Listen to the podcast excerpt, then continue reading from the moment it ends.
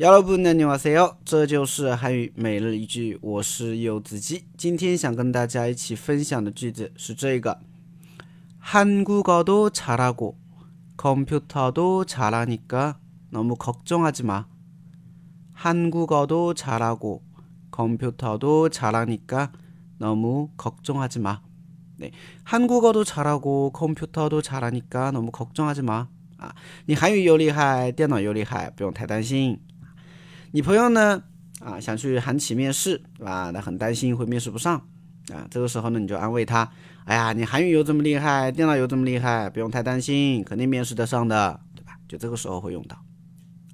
稍微简单分析一下，韩国语啊，韩国语嘛，对吧？韩国语，韩国语，잘하고啊，잘하다呢就是厉害的意思哈，厉害，很好，很厉害，很擅长，是不是啊？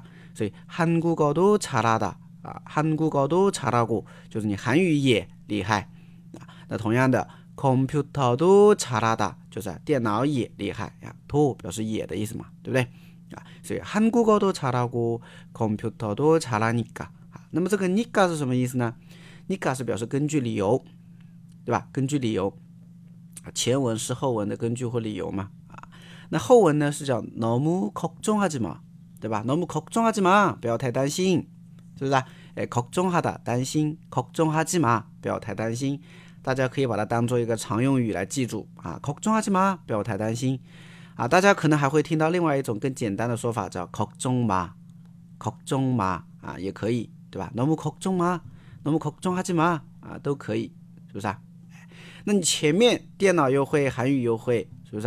以它为根据， 所以后面才会跟你说啊， 不要太担心，对吧？ 所以这个用 니까 去连接嘛， 对不对？所以整个句子就这样的感觉连起来， 한국어도 잘하고 컴퓨터도 잘하니까 너무 걱정하지 마.